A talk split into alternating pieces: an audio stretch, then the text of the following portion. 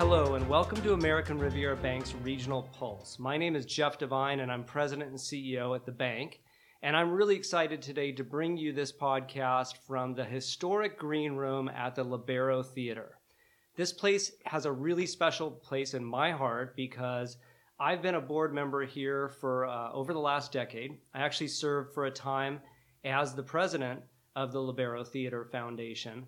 And uh, after you listen to this podcast, I think you'll have a feeling for what a special place this is. I'm here today with David Asbell, the executive director, as well as Brandon Mowry, uh, the development director here at the Lobero Theater Foundation. David's been at the helm for over 20 years. It's actually his 24th year. Congratulations, David, on that. That is an amazing accomplishment. And Brandon has been here as well for about four years.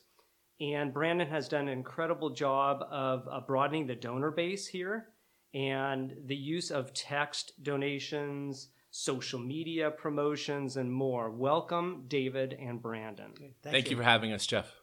Really excited to do this today. Since we're sitting here in the green room, you guys, tell the audience a little bit about the green room because when I look around, the green room looks to me like a very fancy waiting room. there are some green things in here, and there are definitely pictures on the wall of all the various performers that have been through here. What's the significance of a green room? Well, it's the room where artists will um, hang out in before they go on stage.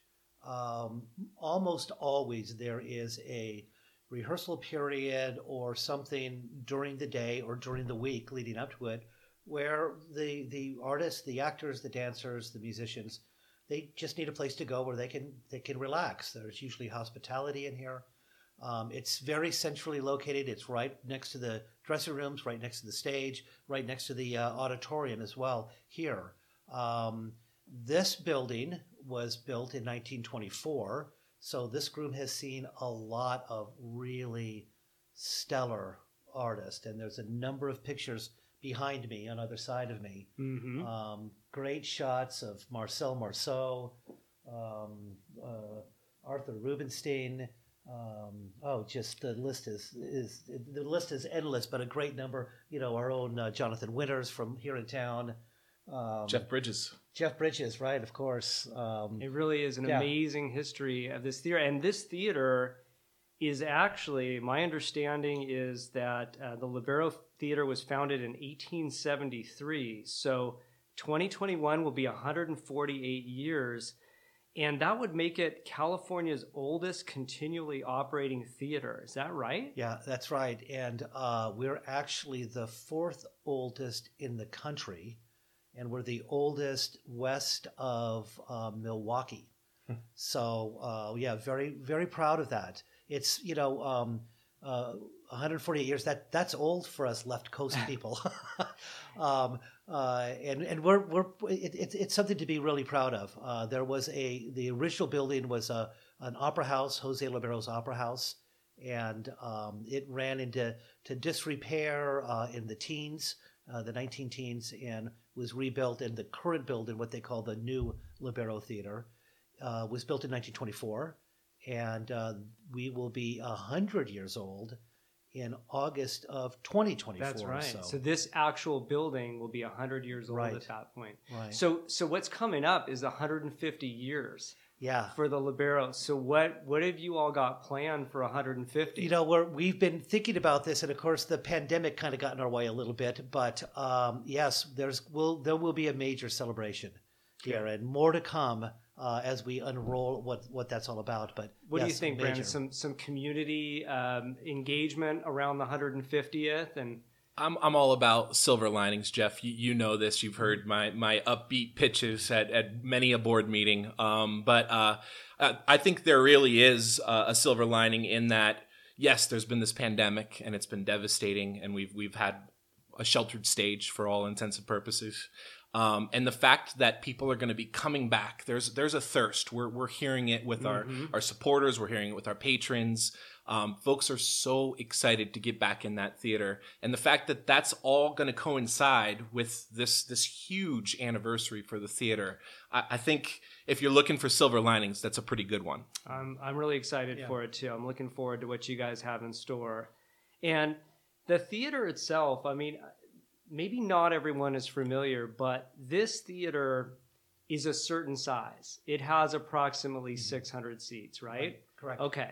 And it's often been cited as one of the best venues to watch live music. And I'm kind of curious, what is it that you think has has made the Lobero such a great place? Is it the is it the size of the venue, the seats, the acoustics?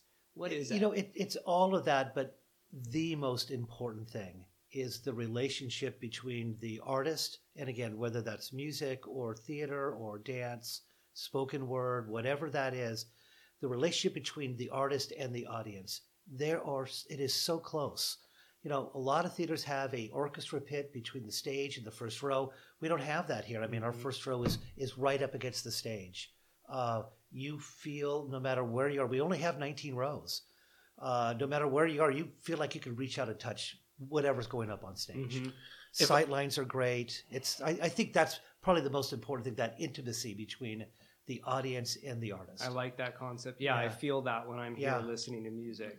If I can add to that, um, we also have an incredible community here. It, it truly, you hear the term community theater all the time, but that's that's front and center uh, here at the Lobero, and a great little opportunity for us to acknowledge um, a really important member of our community is American Riviera Bank.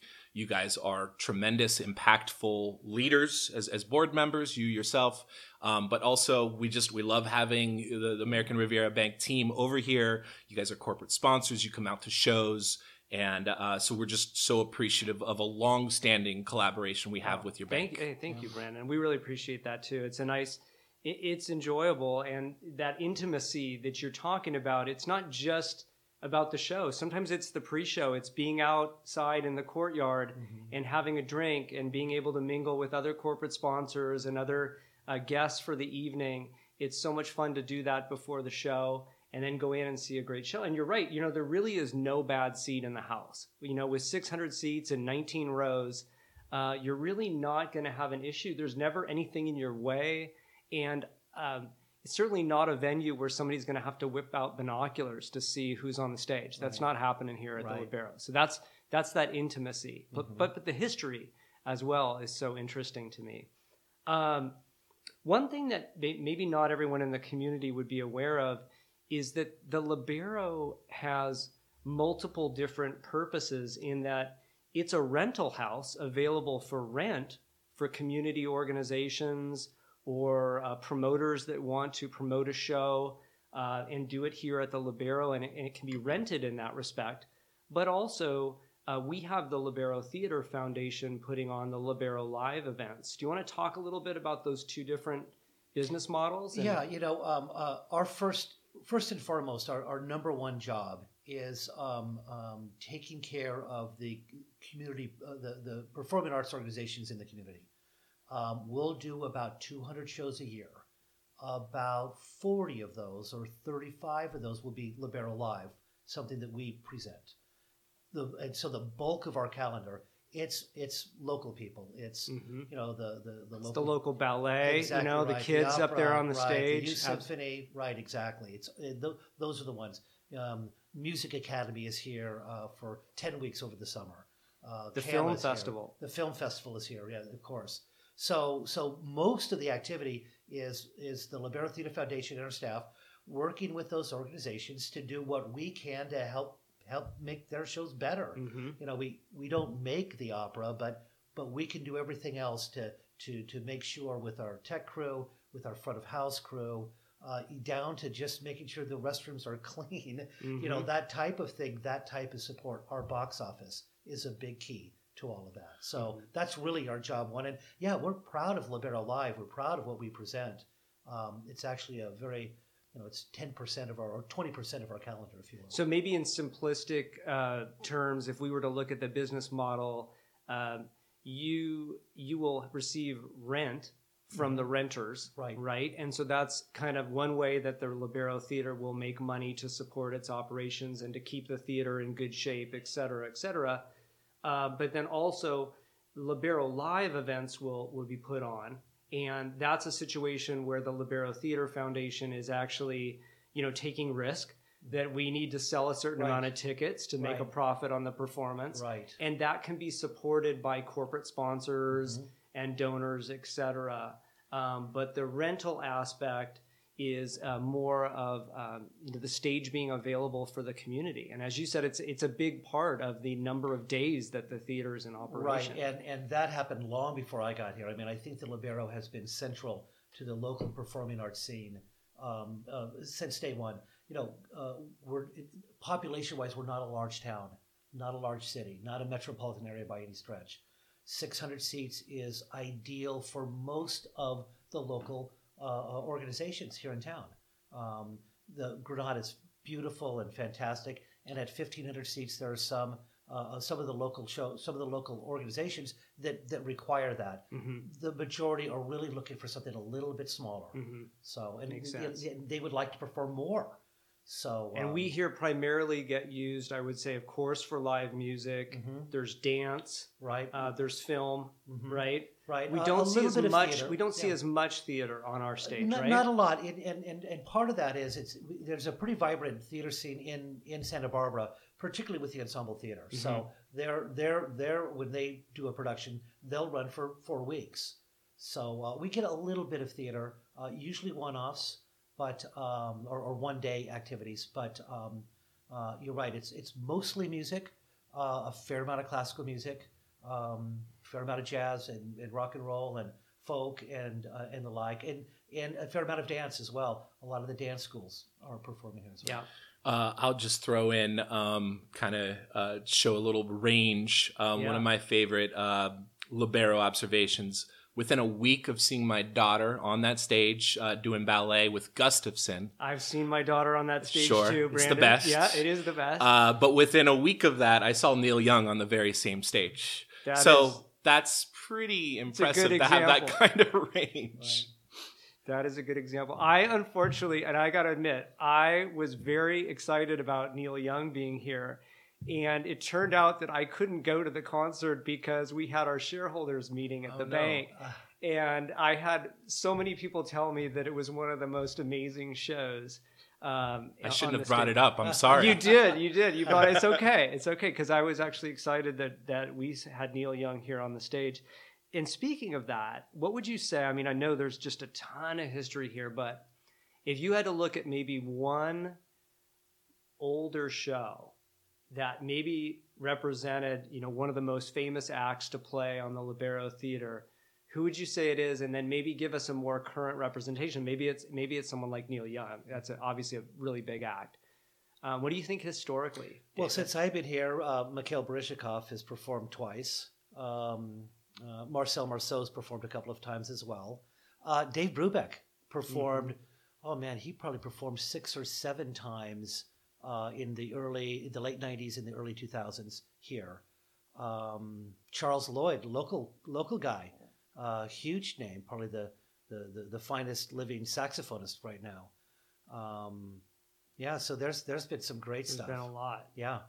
Yeah. uh, we had Los Lobos on the calendar. Um, I know there there's just a Blind Pilot was a fantastic up and coming act that we had uh, uh, pre pandemic, um, and uh, so I I think there's really room for uh, really exciting up and coming performers. Uh, Mm, right before I started, you guys had um, what was the name of the band? Uh, uh, the Lumineers, is that right? Oh yeah, Lumineers. Oh, the right. Lumineers. Yeah. Yeah. So we had the Lumineers one November.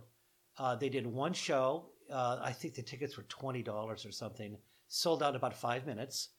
And that summer, the following summer, they headlined the Santa Barbara Bowl. So that's how fast they blew up. Well, actually, funny. You guys have heard me tell this story before, but one of the fun concerts that I really enjoyed here was seeing Smashing Pumpkins. Mm. Right. And that's Yeah. not the kind of band you would expect to see at the Lobero Right. Theater. I mean, that was some really exciting rock music, very loud. I was a Mhm. little afraid that the ceiling tiles were going to fall down and the panels were going to crumble. Right. Uh, but it was it was really neat to be here in such a small venue and see a band like that Right. on the stage of the Yeah. Lobero. That was fun for me. yeah. And I brought my kids that night. They got to listen to some dad music. I can remember being in this green room with a very wonderful supporter of the theater, and Jakob Dylan sitting right where you're sitting right now, Jeff. And that was that was only a couple of years ago, Mhm. but um, but yeah, we we've had fantastic folks come. We've had this place. comedy here too. I, Lily Tomlin, we can't Yeah. forget that, right? Dana Carvey was here. Paula Poundstone. Yeah. Yeah. Bill Maher. Yeah. Absolutely. Yeah. So it's been a it's been an interesting year, you know, um, for all of us. Uh, you know, over at the bank relating to COVID and all the different changes we had to make to operate. We're a we're a retail operation. We have branches. People need to come in and out every day. Um, it's it's not as if everybody could be remote at our office, and so we had to pivot this year as a bank. And I know that you all here at the Lobero had to pivot a lot as well. I thought we could talk a little bit about that. Um, in the beginning, I think, and I'll I'll say the beginning was maybe around March or April of last year. I think a lot of us were thinking maybe this COVID thing's going to last a couple months. You know, we'll kind of get through it. It's going to be like this this flu season kind of thing, and then maybe by the summer it'll all be gone. And then it didn't really happen that way. It kind of stuck with us. So tell us a little bit about when, when did you feel that we started to realize as an organization that the lobero theater was going to be dark for an extended period of time You're right. It wasn't at the beginning. I was very hopeful that it would we would lose maybe a month or two, and that would be it. Um, it was that was probably the most maddening part, and and and it doesn't matter what business you're in. I'm sure everybody was in the same boat. At the very beginning, we are we had a show on March 11 and March 12 that was falling off the cliff. Nothing. You're not allowed to do anything and um, and again that whole uncertainty how long is this going to last? Well maybe it's not going to last that long. Let's keep people on. Let's then let's postpone. There was yeah. a lot of postponements Oh, of yeah. shows thinking Right. that you know maybe maybe we can't do it in the summer but we can do it in october. Right. Right? And then that turned out that those had to be rescheduled yet again or postponed indefinitely Well, if I could just add to that, it really speaks volumes to our our, our um, patrons. Uh, we still have a lot of those shows that were scheduled back then Yeah. that are currently on the Lobero calendar, and vast majority of the ticket holders are still holding their tickets. Yeah, I'm thinking even about I'm thinking about shows like Los Lobos sure. and Charles Lloyd. Yeah. I mean, that's an example of where I had tickets for those shows and Yeah. I'm really excited about them.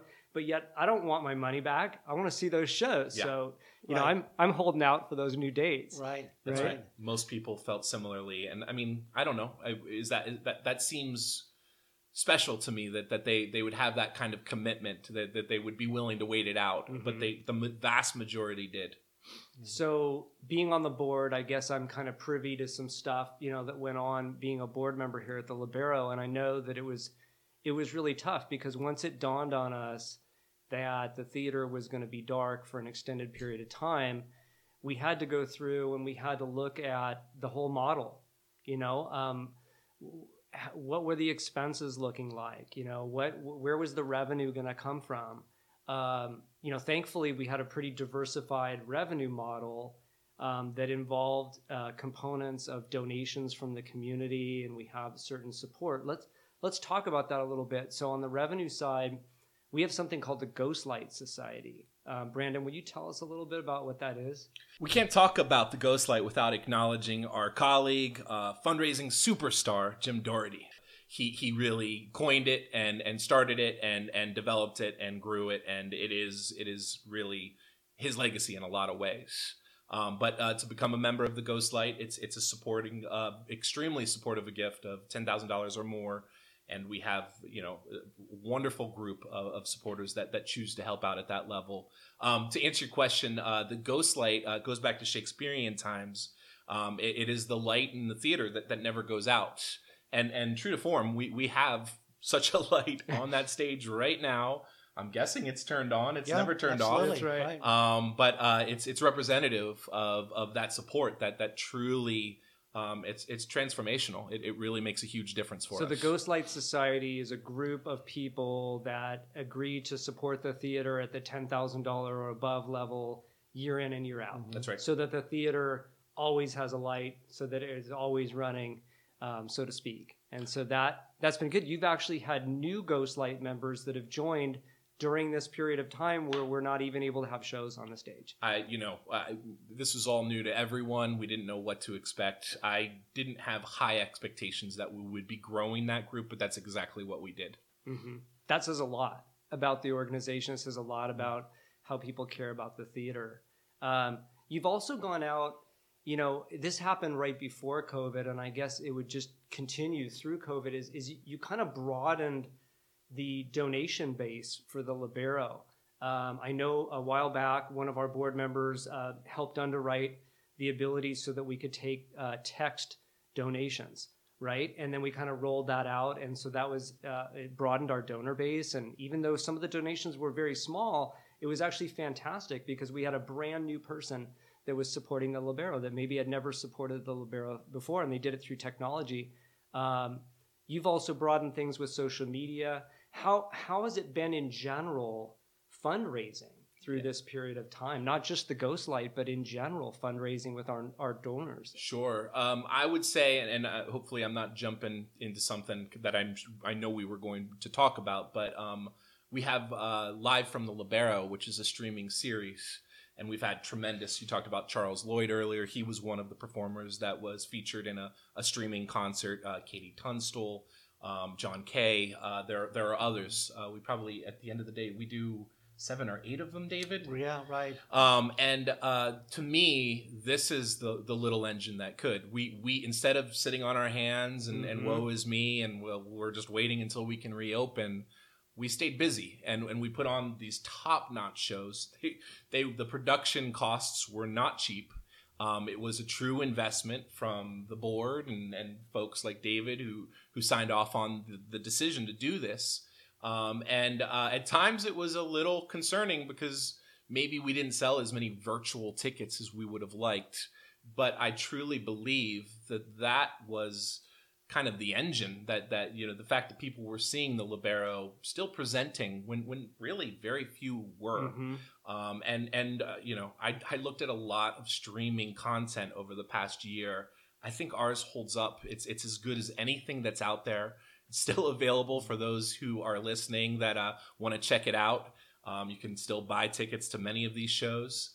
Um, but yeah i think that that was a critical decision that that really ultimately um, folks chose to stay involved and support us because they saw that we were we were still pushing through this thing. Kenny Loggins did one too. Yeah, he was our right. first, I believe. He was our first, yeah. Yeah, yeah. So there really were some great. So that was so kind of a combination between the ongoing support of the Ghostlight Society, um, the general donor base, uh, as well as the virtual streaming um, that was going on here, and those shows. The really the production quality was really really high. And as you said, it's interesting that you say that. There haven't been a lot of other organizations that have been doing it locally. You know, we are keeping active uh, as a theater, and right. and those virtual shows, even though they may not have made a lot of money for the lobero, it kept the lobero in everyone's mind. Right, and that's really important for people to understand. This theater's been around for a very long mm-hmm. time, getting close to 150 mm-hmm. years. Right. And so it's very important for us as stewards of this fantastic little theater to keep it going. Right. And and this is it's been a really challenging time, and I know I know you all had to make some difficult decisions too. You you had to cut expenses, and that that could not have been easy. Um, you know, there are certain employees that maybe we could not afford to support during this period of time. There were certain hours that got cut back. How hard was that for you guys?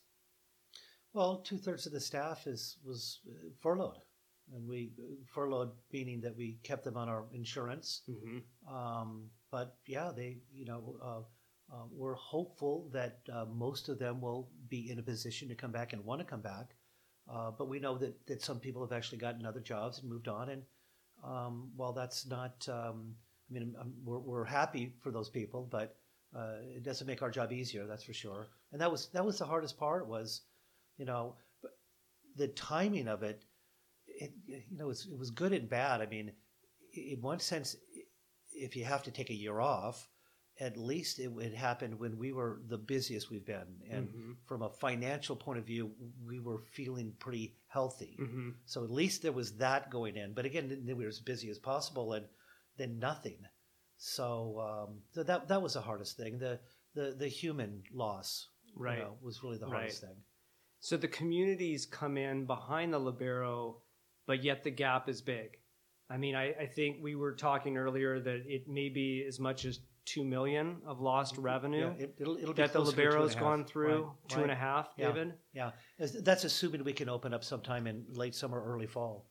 Yeah. So that's obviously that's money that can't be made up. But um, um, So going forward, the way that the community can help with that is, you know, obviously companies like American Riviera Mhm. Bank can Mhm. continue to be corporate sponsors or or become a new corporate sponsor in anticipation of, of what's going to happen here in the future.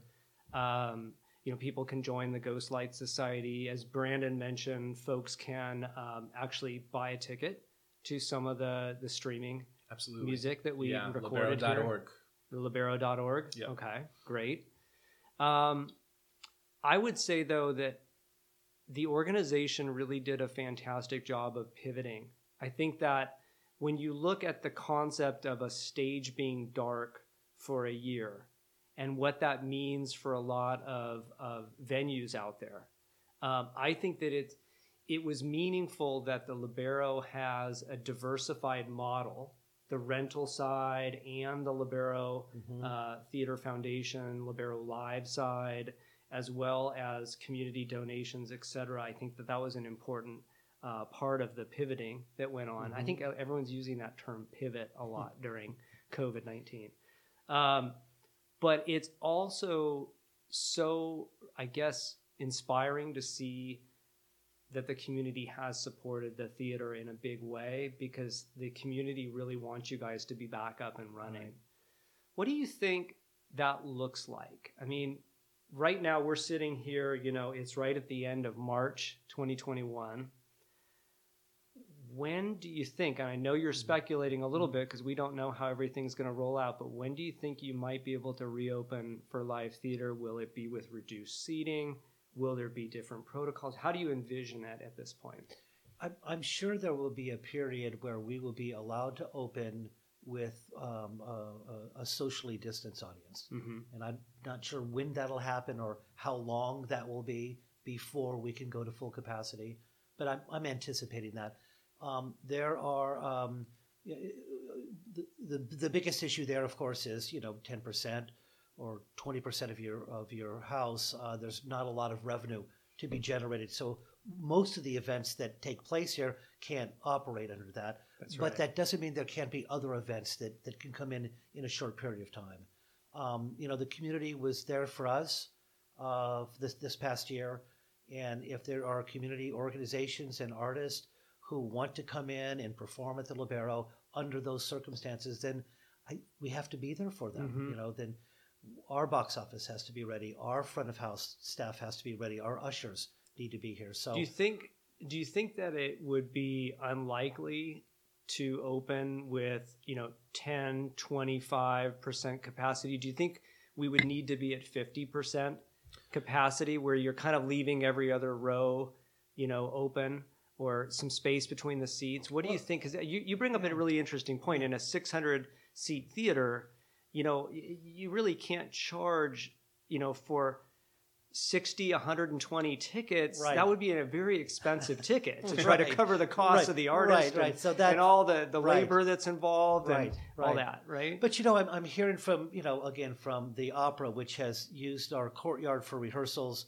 Uh, opera Santa Barbara is is one of the organizations that's been very aggressive about performing. Uh, they're doing the uh, a drive-in down at the Ventura Fairgrounds in uh, in another couple weeks, uh, where you drive in and, and watch the opera there.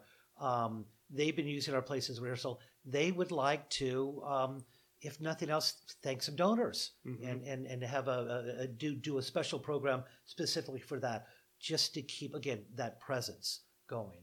Um, uh, the Youth Symphony is going to be filming something here later on this month, later on in in April.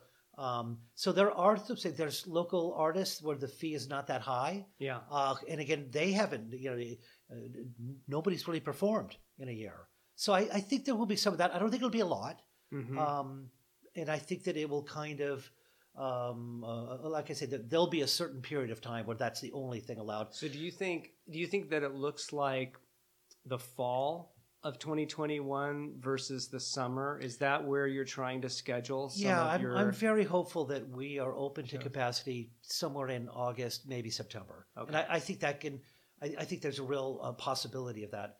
You know, when you hear things, uh, you know, the president saying that, uh, you know, we'll have everybody vaccinated by July or Mhm. end of May or something. And thinking, you know, if everybody's really vaccinated by the end of May, then I think August is a real possibility.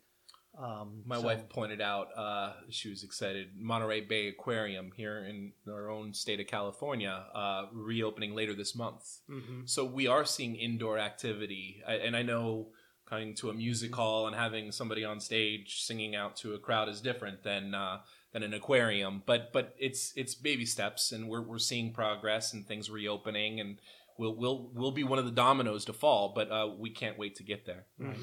And our attention from a from a staff perspective, our focus has really shifted to okay, what do we need to do to be ready? Mhm. And uh, and it could be as early as as July with the social distance crowd, or maybe even June. Um, and and again, I, I I think that we owe it to the community. If there are people who want to do that, we should be there for them. David, I know you're a huge music fan, um, and I know that jazz is uh, jazz music is really near and dear to your heart. I know uh, you used to travel pretty much almost every year to New Orleans for the jazz festival, didn't you? We went to uh, uh, New Orleans once, but uh, we go to my wife and I go to the Monterey Jazz Festival Okay. each year. Okay. What are you hearing from the artists? Because I know you spend time uh, as executive director. You spend a lot of time with the theater, with the quality of the presentations, with who's going to be on stage. You interact a lot with the promoters. What are you hearing from the artists in terms of their willingness to be up on stage? They can't wait. Really? You know, the the every artist is ready to go to work, and everybody's got a new album. hmm They've all had plenty of time to They- record. There's, there's a lot of new work out It's there. a that's for creative window. Yes. Yep. And yeah, I yeah, they, every artist I know, Mhm. um, uh, definitely uh, musicians as well. They just they can't wait. You know, it's that's how they make a living. So there's the financial aspect, but the whole, you know, not not being able to do what you do, what your passion is. That's that's hard. That is hard. So, um, so yeah, yeah, and I, I like the idea that yeah, there's an awful lot of new music out there bet. that no one's heard yet. I bet. What else would you like, you know, the, the listeners of this podcast to know about the Lobero um, as we talk today? You know, this is, is fascinating to hear a bit about the, the history of the theater and what's going on right now. Tell us a little bit about anything that's on your thoughts. Well, I we're going to stress the fact that when we open up, we'll open up safely and we'll follow all of the guidelines. Trust us on that, and just trust us to know we're, we'll be bullish as soon as we can. We will. Brandon, thoughts? Yeah, um, just to kind of uh, revisit the history, we, we kind of just threw it out there kind of quickly that we are the fourth oldest theater in the country. I'm an East Coaster, and um, when I moved out here, uh, I immediately became familiar and saw shows at Lobero, and, and only in the last couple of years did I start becoming a member of this team. But uh, it wasn't. We have a board member. I'm gonna give him a shout out, Brett Hodges, if you're listening. Uh, you're the best, or one of the best of our, our, our wonderful volunteers. Uh, but he he uh, he really is the uh, researching muscle that has been just digging really deep, and um, the fact that he he was able to unearth, looking at all of the theaters across the country. Um, we we we've said from day one from me that we're the, the longest running theater in California. That's that's been a byline from the, the get go. But um, when he shared with us that there's only three theaters in the United States that are older than the Lobero. So, based upon that research, you think number four in the United Incredible, States in isn't terms, yeah, that is really incredible when you consider that we're west of the Mississippi. You Yeah. know, and and that And uh, not we're San not, we don't have the not Los benefit Angeles, of being right. on the right coast, right? Yes, yes. We're on the left coast. So yeah, I don't want to bury that lead. No, I think let's that's a not- really big deal. It is. It is. And you know, another thing that that folks should probably know is just that it's um, not only is the business of of running the Lobero Theater about the shows that go on here, but it's also about the fact that this is an older building. Um, and there's a responsibility on our parts as directors and as officers of the Lobero Theater Fund to make sure that this building gets maintained. Yeah. Right. Um, Right. And that's not an easy thing to do when you have roofs that need to be replaced and you know you've got to replace the rigging and you got to replace the lighting Right, every so right, often and the seats right. and all that and we went through a major renovation of the theater uh, back with the encore lobero campaign Mhm. which happened i want to say that was right around the time that i was president it would have been maybe around 2012 13 opened- 14 we- somewhere we, around we there were closed for seven months and we opened in December of 2013. Okay, 13. So a lot of things were done at that point in Mhm. time. And now, um, is there focus on any changes here at the theater at this point in terms of things that need to be fixed up or changed? Well, we're going to uh, um, put some money in our HVA system with Mhm. new filters, the blue lights. Ah. Uh, so, so all of that. So part of the COVID situation, upgrading Absolutely. the HVAC. Absolutely, we have, we have some parts on order, and that'll happen in the next oh probably three or four weeks. So, so that aspect will be will be up to code as well. Yeah. I Yeah. want to add, uh, we're committed to solar panels on the roof of the Ah. Lobero Theater. Okay. Um, we, we, we've received some support around it, and uh, so there, there is a full commitment to, to um, raising additional funds to accomplish that. so that is a way that uh, those in the community that are passionate about helping out Right. could also help with some of these capital improvement projects as well. If that's something that's near and dear to their heart in terms of supporting the actual theater itself, Right. the You know, we- historic we, theater. We, have a very good situation for solar panels, and uh, you know, right. in- Flat roof. Yeah, we have flat roof, exactly, a large flat roof. Mhm. So, um, you know, uh, right in the heart of Santa Barbara, uh, an energy source, if you will. Um, and I, I think that again, I, I, we, the Lobero Theater Foundation would like to be leaders in that area as well. Well, and we have the green business certification Mhm. already, Mhm. so it, it goes in line with that. Okay, perfect. Well, this has been a lot of fun, you guys. I really appreciate the opportunity to do this with you and you guys being game to do this with us. Um, I want to thank you for doing it. Thank our listeners for joining in. If you want to learn more about the Lobero, you can visit their website at www.lobero.org. If you'd like to learn more about American Riviera Bank, visit us at www.americanriviera.bank. Thanks again for listening, and thank you, Brandon, and thank you, David. Yeah, thank Thanks you. for having us.